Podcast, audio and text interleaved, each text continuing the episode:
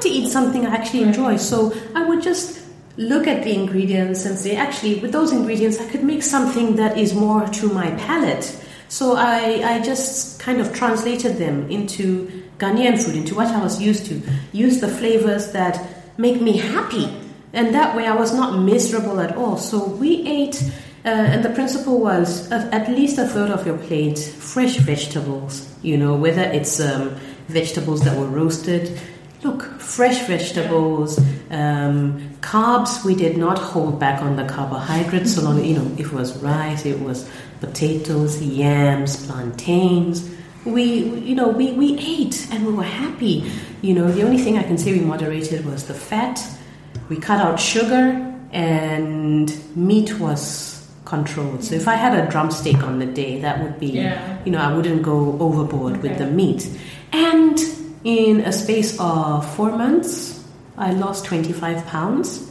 My mom lost 12 pounds. And, you know, her blood work was really Oh, healthy, you know, because she had diabetes, Right. but her blood was really healthy. And I said, look at this. I mean, look, when we have fufu and light soup, we don't put oil in that at all at all. This it's a fat-free dish essentially, you know, and it's it's so healthy. It's whole. It's simple, you know. So. Um, so I went through that process, and somewhere along that, during that time, there was Hi everyone, you're listening to Item 13 podcast, and I'm your host, Yom Tego. Every week, we'll delve into the world of African food, including chefs, curators, and bloggers. I hope you enjoy it. This week, I speak to Frida Muyambo, a food blogger and writer with expertise in African cuisine and a passion for sharing African culture through food. She often describes herself as having a pan African palate, having been born and raised in Botswana to Ghanaian parents and traveling extensively across Africa. She has explored culinary cultures across the broad and bold topic of African cuisine and will often experiment with using ingredients in a new way. Frida currently resides in Lagos, Nigeria, where she's acquiring primary knowledge in the use of local flavors, indigenous fruits, and spices. One of her greatest accomplishments has been developing a creative recipe using a local Nigerian fruit, agbalumo, the African cherry, incorporating it into a dessert she has named agbalumo blondie. She has pitched it to supermarkets and successfully sold it as a new bakery item in Lagos, adding to the food value chain and culinary history of the country. Frida continues to explore how she can use indigenous produce to promote food security within Africa. For my interview with Frida, we met in the vibrant city of Lagos, her new home base, and chatted about her adventurous cooking spirit and how her Pan African background led her to starting My Burnt Orange. This conversation was so good, I've split this into a two part interview. Here's part one, and stay tuned next week for the conclusion of our conversation.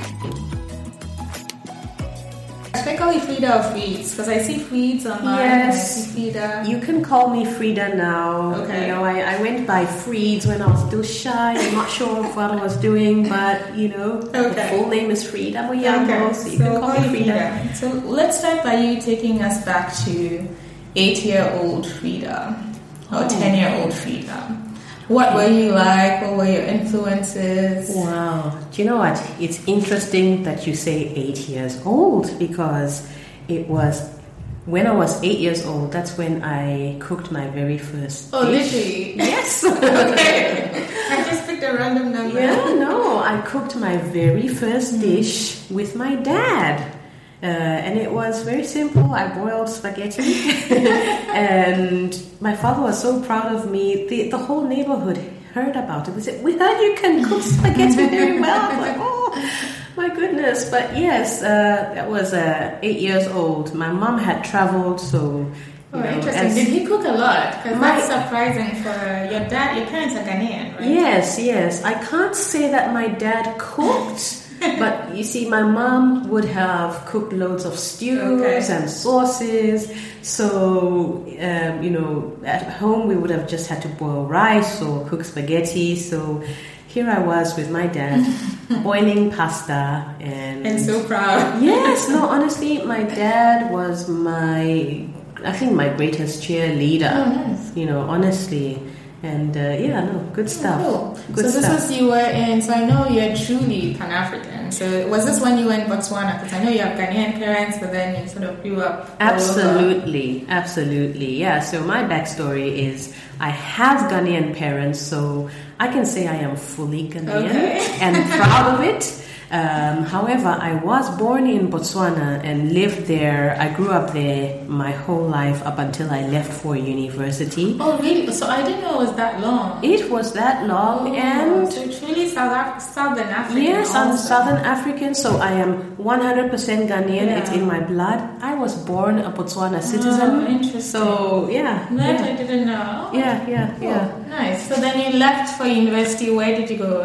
London? Is that where you and how you ended up in London or No, no, I went uh, down under. Australia? yes, yes, yes, yes. I went to Australia. I went to Melbourne. Okay. Um, and lived there for five and a half years. I did my Oh my university there. I'm so learning so many new things about Yes. Yes, yes, no, I, I did my, my uni there. I studied for four years there.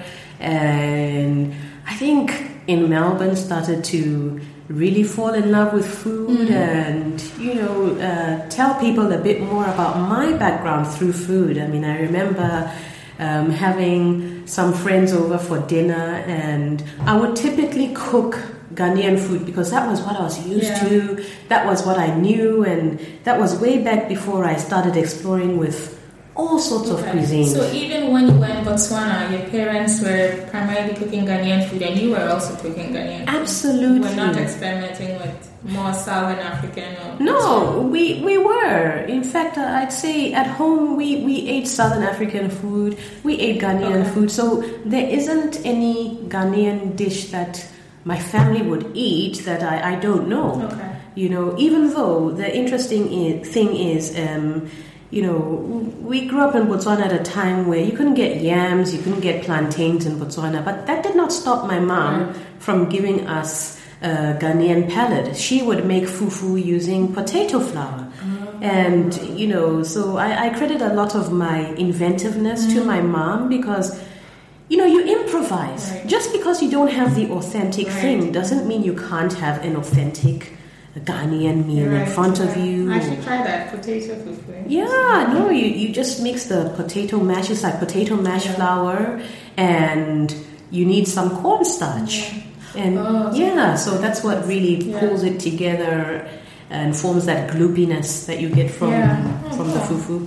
All right. Then Yeah. from Melbourne, you went to London because that's how, that's how I know you. So Yes, yes. I became a Londoner. I became a Londoner in my twenties, mid twenties. So yes, so I finished in Melbourne. I, I got married.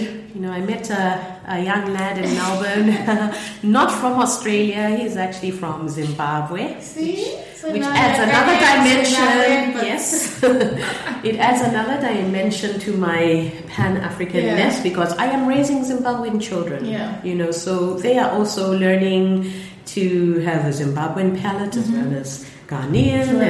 and now living in Nigeria, they Yes. are experiencing some Nigerian foods. It's Cool. you know, it's all part of Yeah, our story. Yeah. So yes, so then um, we moved to London, mm, 2006. Okay. Yeah, and yeah, lived there for quite quite a while. It was uh, nearly ten years. But in London is where the story of my burnt orange really started. You know, because by now I had hosted a few dinner parties, so I had gained some confidence, and our thing was just having friends over Yeah. for food, conversation, laughs, and we had this little quaint fireplace, so we would just eat and chill. It was so you lovely. um, a variety of different African foods, or you were doing a mishmash of, you know, because of your time in Melbourne, you're also in London, which is a very cosmopolitan city, so trying Yes. to do a little bit of Yes. everything, if you will. Do you know? I think it was it was a mixture of everything.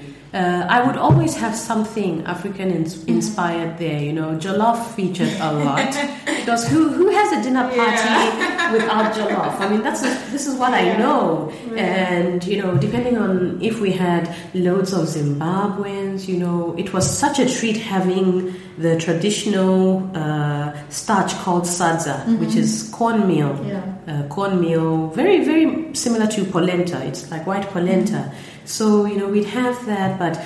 I remember a typical spread for me would mm. include I'd have jollof, I'd have a salad, I would make my mom's goat kebabs, and I would make a a roast chicken. You know that, uh, yeah, it would either be you know just marinated with lo- loads of spices, mm-hmm. salt, and you know something I picked up from a friend uh, who's my my husband's cousin was he would stuff the chicken with a whole lemon, put in some ginger. That was very nice. In fact, I tasted. I can smell it. Yes, yes, I can smell it. I remember, you know, once we had a, a, French lady come over, and she just kept saying, "Oh, poulet!" You know, she was she was crazy about the the aroma. You know, it, it was wonderful. And actually, I, I, I, tasted some chicken the other day. I can't remember where. That reminded me of that. Uh, yeah. You know that roast. So that you know, I would I would put almost anything.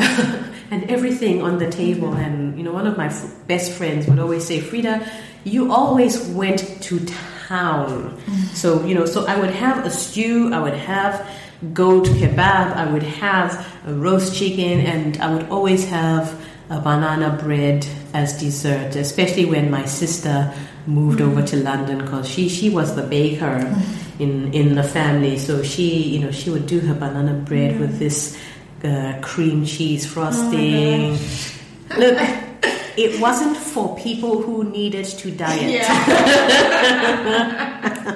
because it was it was just food, loads yeah. of food, hearty, healthy. Right. not thinking of portion control. I mean, we were in our twenties. You know, nobody needed nobody. needed that back then.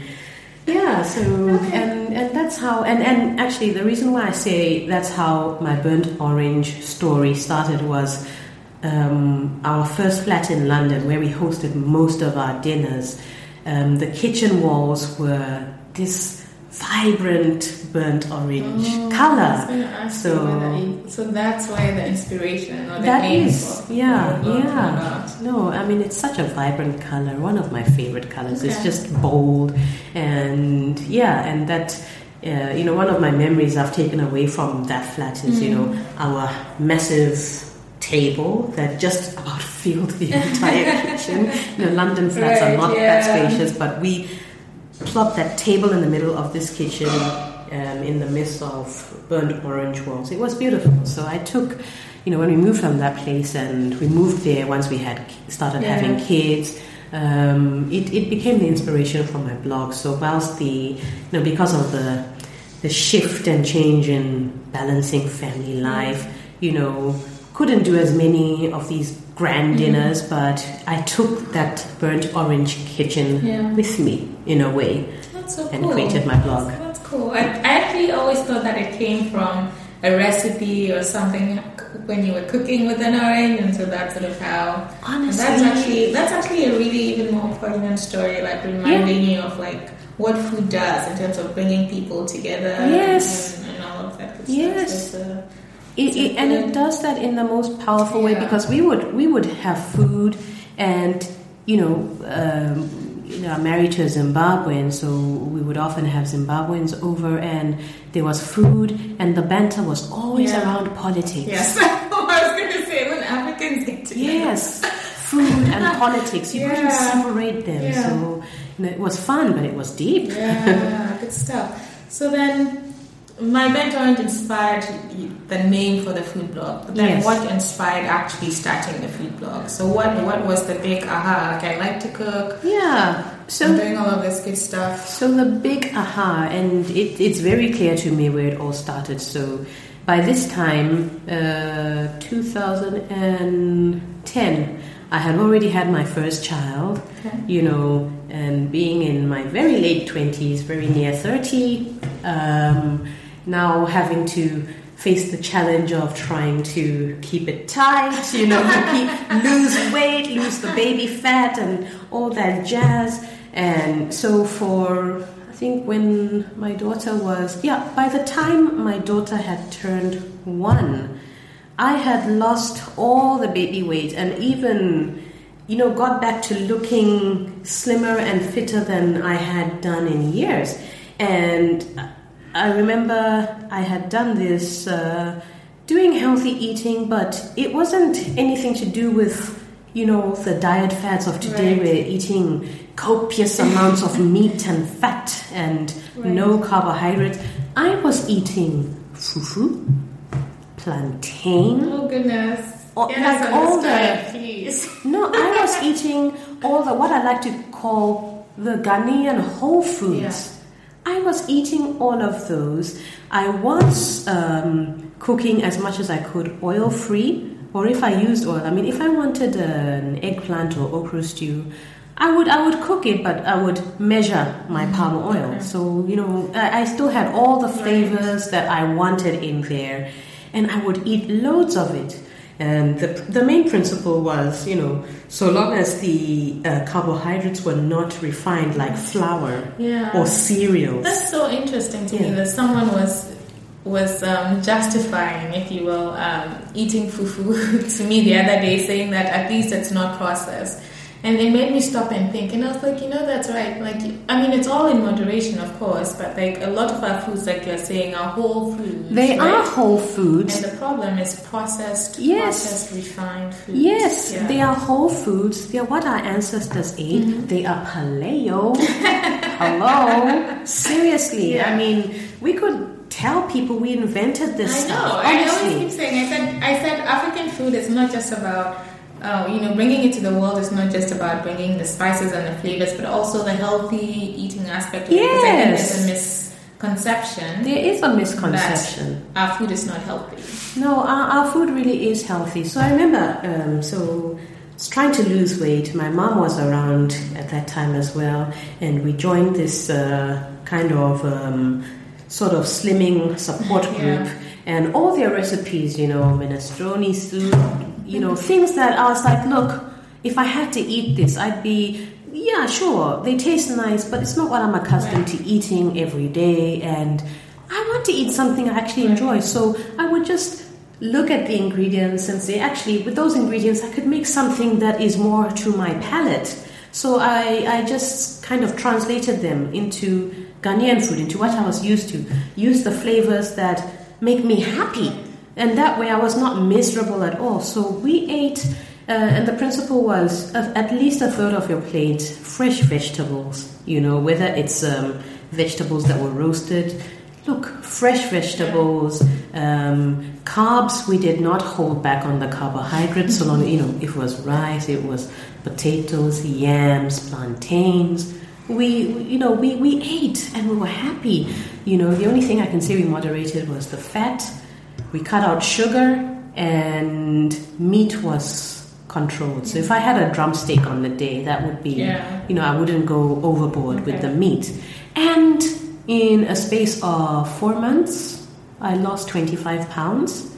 My mom lost 12 pounds. And, you know, her blood work was really oh, healthy, you know, because she had diabetes, right. but her blood was really healthy. And I said, look at this. I mean, look, when we have fufu, and light soup, we don't put oil in that at all.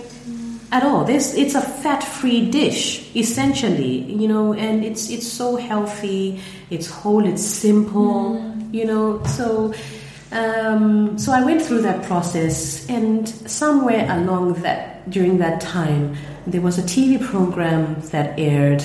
Um, I can't remember what channel now. You know, it's it's a long time ago, but it was called the world's healthiest diet or something like that. So the presenter traveled to Japan, he went to the Mediterranean, America, England, India, and one other place. And I thought, man, he's really covered the entire world except Africa. So I thought, this, this, you know, well, I, I just thought, well, who could blame him? Because we're not talking about our food.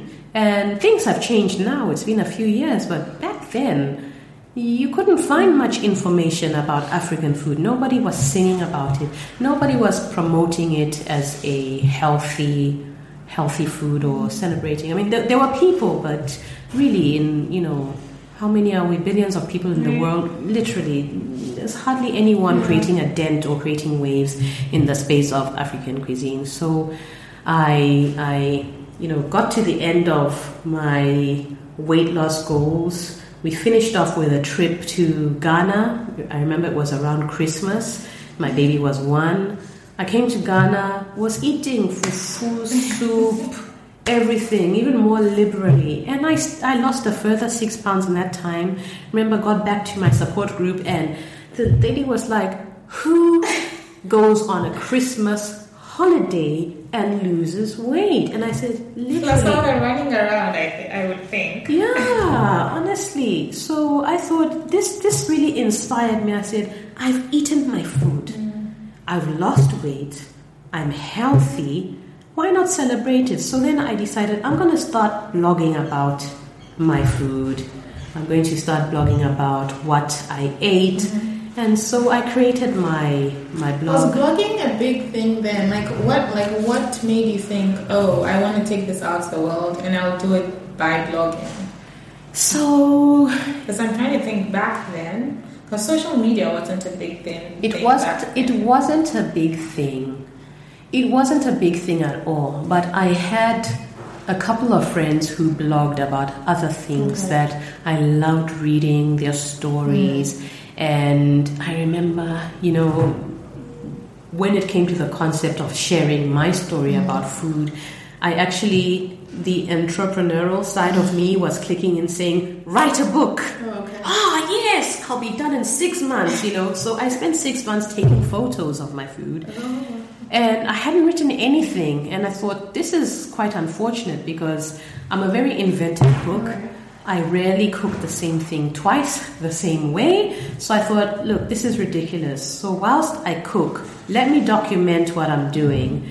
And you know, I'm not, I'm not about writing were, on paper. Way before Instagram. yeah, yeah. You know, if there, if Instagram yeah. was there back then, I would have. It would have been much easier. Right but what I did was I said, okay, I'm going to take photos of what I do, take the steps, and, and write it, you know, record it immediately. And you know what? I may not have the book, it may not be in near sight, but I've let it out to the world. You know, so that's how I started really. It became about promoting African cuisine, promoting African culture, and highlighting that it is actually healthy. Mm-hmm. We don't need to abandon our ways and we don't need to dismiss our own cultural foods to say, you know, it's for the peasants. You know, it's not. It's for us. Yeah, I agree. Um, I think because you're the only person that will be truly Pan African I want us to, and, and because also we are talking broadly about African food. Yes. Um, I want us to break it down for people that are listening that are not familiar with African food. Yes. So let's do it on a regional basis, right? So you've had Western African experience and heritage, Southern African. I'm sure you know a little bit about Northern and then Eastern African food. So let's, for someone that's sort of being introduced to African food, how would you describe generally West African food versus East African food okay. versus Southern African and Northern? Okay. So I would say that, uh, and the way I've done this uh, over the years is to divide Africa into not four quadrants, mm-hmm. but into five. Because uh, what you have in East Africa is you have the Horn, which oh, is Ethiopia, Eritrea, Djibouti, Somalia, and those that area alone is so unique yeah. that it deserves to be categorized in a yeah. in its own subcategory, and Central Africa. So actually oh, six. Oh, right. yeah. Because Central Africa can get forgotten, but there's a lot that yeah, goes on. It's usually Northern, Western, Central Africa. Yes. I see sometimes, but Central Africa is yes. distinct also. It, it it really is, and I think it's going to take much more research to actually uncover it because you know what I found about Central Africa is that um, you know, because of the languages, you know, there's a lot that is documented in mm. French, so um, Anglophones may not understand, right. yeah. and it may be more difficult to uncover. But I, I spoke to someone from the DRC just last week, and she said we have more food than you have in Nigeria. And I said, that is a bold statement, you know, and I, I really, yeah. I, I, really wonder. But just to give you an overview, yeah. if we start at in West Africa, I'd say, um, you know, this is uh, a region where, you know, even if you look at 18th century maps, you know, you had something called the Pepper Coast. So this is a definite uh, spicy quadrant of Africa where you have a lot of and a variety of fresh peppers, fresh and aromatic mm. peppers. That is what um, distinguishes West Africa. Um, you would also have a secondary, not spice, but flavor that comes from palm oil. You know, you can't have West African food mm. without that palm oil mm. taste and the third thing is the in- actual ingredients we use dried or smoked fish, smoked crayfish, um, meat that has been smoked. All these add to um, creating that distinctively West African flavor. We can go deeper than that, but in yeah. you know, just in a nutshell, we can start there. You know, on the surface. Um, on the surface, I will add. I will add peanuts Oh, but yeah. but peanuts I found is uh, used widely across Africa. You know, then I think I've identified two two things that come up, but I will I will touch on that.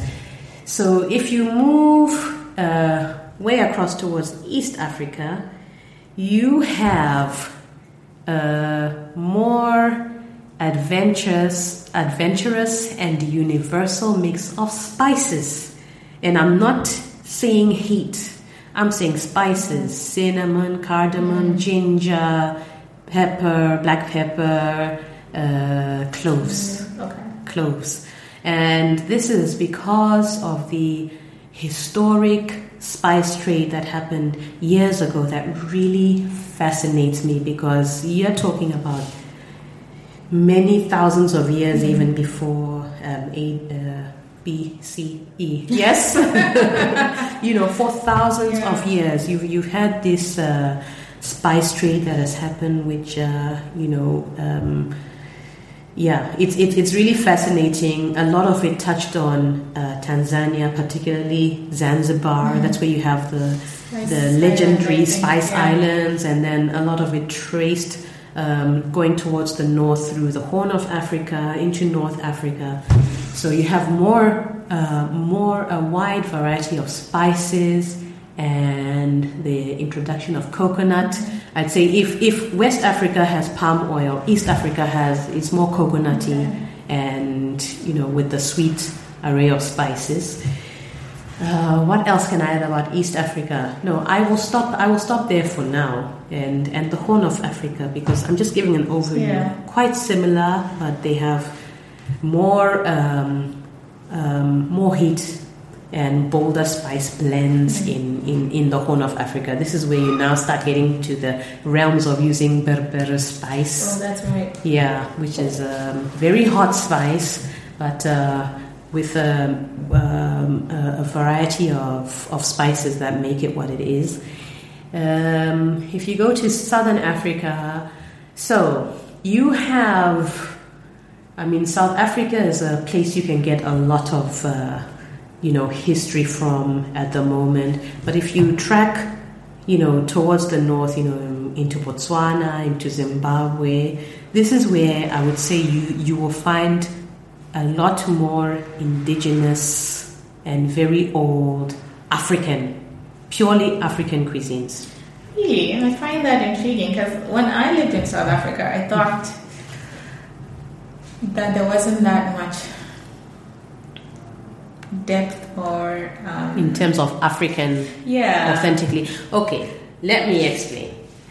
Okay, now this is this is if you move towards you know Botswana, okay. Zimbabwe, you okay. see more of the authentically yeah. African, and just for people to know, it would typically be um, a staple starch, mm-hmm. whether it is cornmeal or millet, um, a relish, vegetable relish, right. you know, spinach or peanut leaves mm-hmm. or pumpkin leaves, and meat. Okay beans as well. beans as well. So if you if you think about that, that is what is uh, typically African. And if you go towards Central Africa, towards Malawi, you know, it is similar where the the starch you now get a mixture of uh, corn and plantains or corn and cassava. Mm. You know, fufu is not only West African. You will yeah. find fufu in Malawi. They don't call it fufu, yeah. but you will find it. You will find it there. So these are the distinctly African foods. Now, South Africa is a melting pot of the African side, the uh, can I say the European or, or Dutch French or what what do they call those people? Uh, there's a there's a name for the Europeans that came there, the French ones. I can't remember right now, but you have that mixture, and then you have the mixture of the laborers who were brought in um, through either slave trade or you know people who came in from Indonesia, India. Right. Uh, uh, you know, and and the people, especially in the Cape that we now know as the Cape Malay yeah. people, quite a mixture of different cultures. Mm. So you have a lot that, uh, you know, what has happened over the years is it's a melting pot of cultures, but South Africa is one where you can't say this is 100% Dutch. There are things that were inspired by that culture, but there are things that come out of South Africa that are actually 100% South African. Okay. Like uh, desserts, for instance, milk tart. Yeah you know, it's like a custard tart, but it's a milk tart, and okay. that is South African. You've got things like Malva, Malva pudding, you know, which is, uh, you know, I, I, I, would say there's a, the use of fruit, uh, apricots, for instance, okay. that is a component in that food that uh, I'd say that has come from both Dutch and the Cape Malay mm. influence. That is South African. Okay. You've got foods like bobotie, yeah. which is again you've got the meat and then you've got fruit, then you've got spices. That is South African. In fact, that is a national dish. Now, where I see, um, you know, the, the African does not get left behind. You know, it may not look as sophisticated, but you you won't have a South African braai yeah. without pap. Without pap, yeah. Which is your, you know, mealie meal mm-hmm. staple that is African. Yeah. And the chakalaka, meat. Yes, and chakalaka. And chakalaka, I would say, you know, um, I mean, it may be a, a bold claim, but I, I would say, from what I've seen, this is something that developed in the townships mm. with the outside influence. You know, the spices were in, um, introduced there, but this is something that, you know, people who wouldn't have loads of meat in the house or just something basic on the shelves would just put together, make spice, and you know celebrate. Right. So this is this is the African. Okay. You know, contribution. So it is there. You kind of have to yeah. dig deep and appreciate what you've got. But South Africa is a melting pot. Right, that I would agree. That's yes. the Rainbow Nation, right? yes, yes, it's the Rainbow Nation. And the other thing you find is that it's such a melting pot because that's where the coast is, that's where the ports are, the outside influences landed mm-hmm. there and tracked through the land, and you know, it got more and more, it would shift from the outside influences yeah. to indigenous once you go north towards Botswana, towards Zimbabwe. But there are some practices that I would say became a hybrid of both. Biltong, for instance, okay. is not um, an invention only from the outside. Okay. The process. Let's describe biltong first to those who. Yes, what biltong is is dried. Yeah, it's very much like beef jerky. It is dried meat, and this dried meat, whilst the process of drying enhances the flavor, the drying was done as a form of preservation. When you travel up in villages in Zimbabwe, it's all about preservation.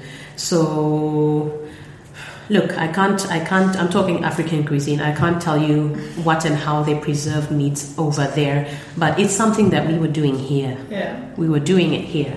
So, But what you had uh, in South Africa is the introduction of spices, coriander.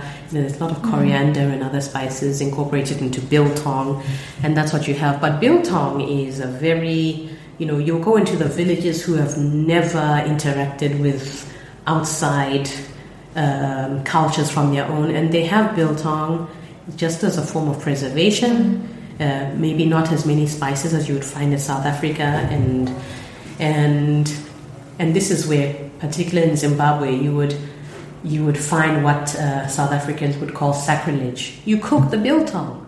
You you cook it. you cook it. This is what they do in Zimbabwe. You cut it up.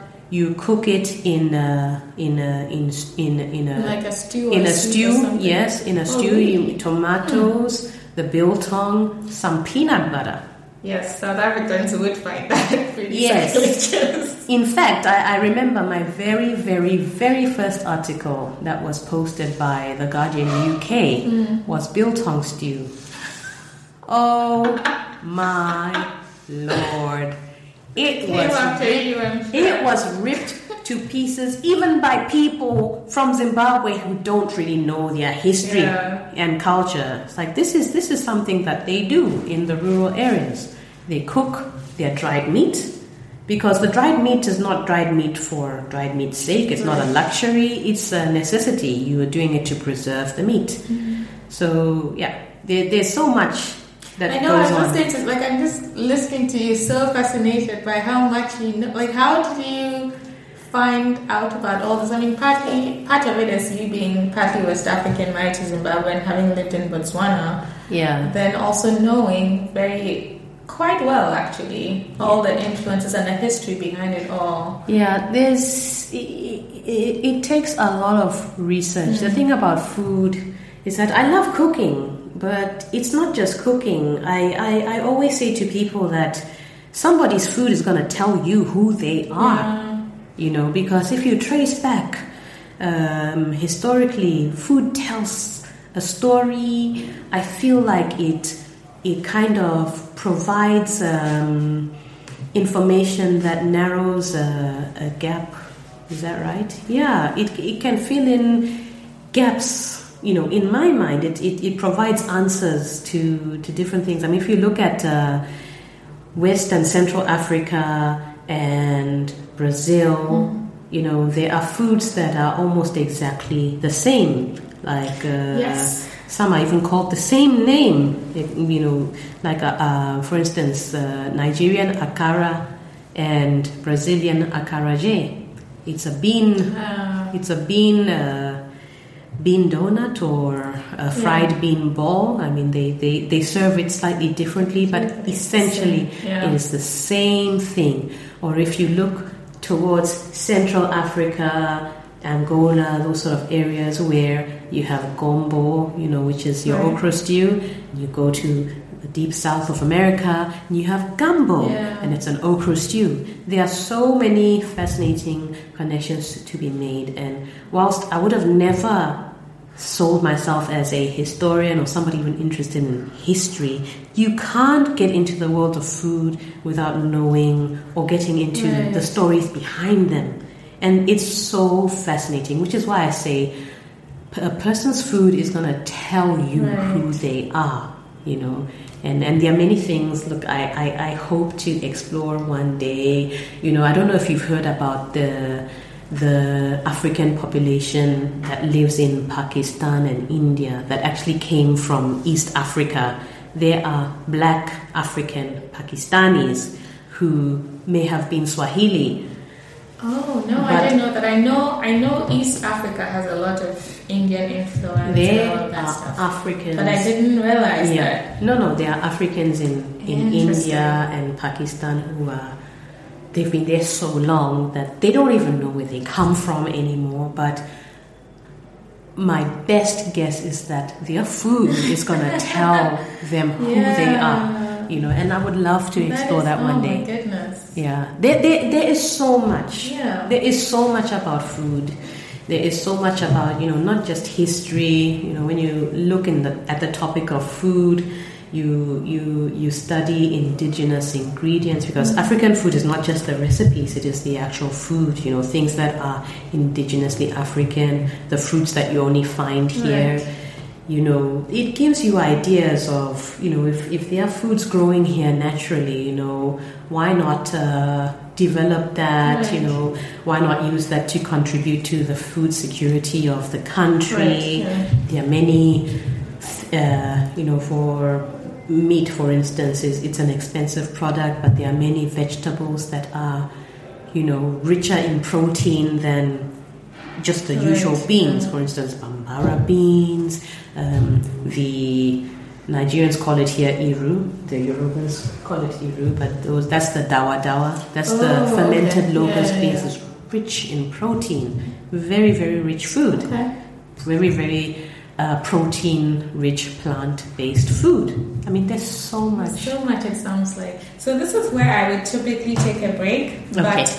um, I wouldn't call this a break now. This will be part one because we you've dropped, you've I've just yes, so we've much. only done Southern Africa. Yes, I, I feel like I've learned so, so much. And so, what I think we'll end up doing is doing two episodes with you where we'll post the first half one week and the second half the other week because there's so much we still we still need to talk about your food experience in Lagos, yeah. your recipe development, the yeah. work you've done with brands. Yeah. Um, really want to be able to touch on that. Um, so we'll take, I wouldn't call this a break, we'll end here for this week. Yeah. And then we'll come back next week, which is unusual. The the podcast is every two weeks, but I think we'll post the second half of this interview next week so that people can hear the second half of your story. Because I think this is, I like even I sitting here just like in awe. I've learned so so much, so much more than I expected to today. So and then maybe who knows, we might come back and do specific regions in depth again. Um, yeah. This is really. Uh, insightful, so much to learn. Well, let, let's stop here now and then continue. Okay. Hey guys, thanks for listening to Item 13, an Essence 13 production.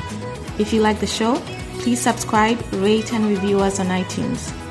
To keep up to date on news and events from Essence 13, please follow us on Instagram, Facebook, and Twitter. Essence and the number 13. Thank you.